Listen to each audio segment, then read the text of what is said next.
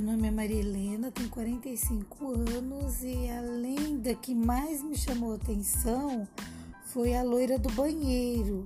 Desde a época de escola, do ensino fundamental, anos iniciais, depois anos finais, ensino médio, tudo e até nos dias de hoje ainda tem sempre algum aluno falando da loira do banheiro.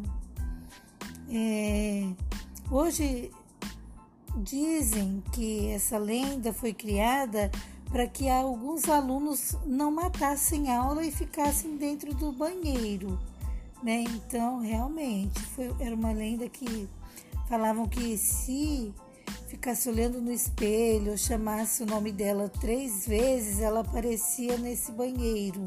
Ela já era uma, era uma loira que tinha falecido dentro do banheiro da, de uma escola, enfim. É... Até hoje eu me lembro e tenho medo, né? Uma coisa que foi inesquecível. Dentre tantas lendas que tem, né, que a gente escuta, mas essa me chamou bastante atenção.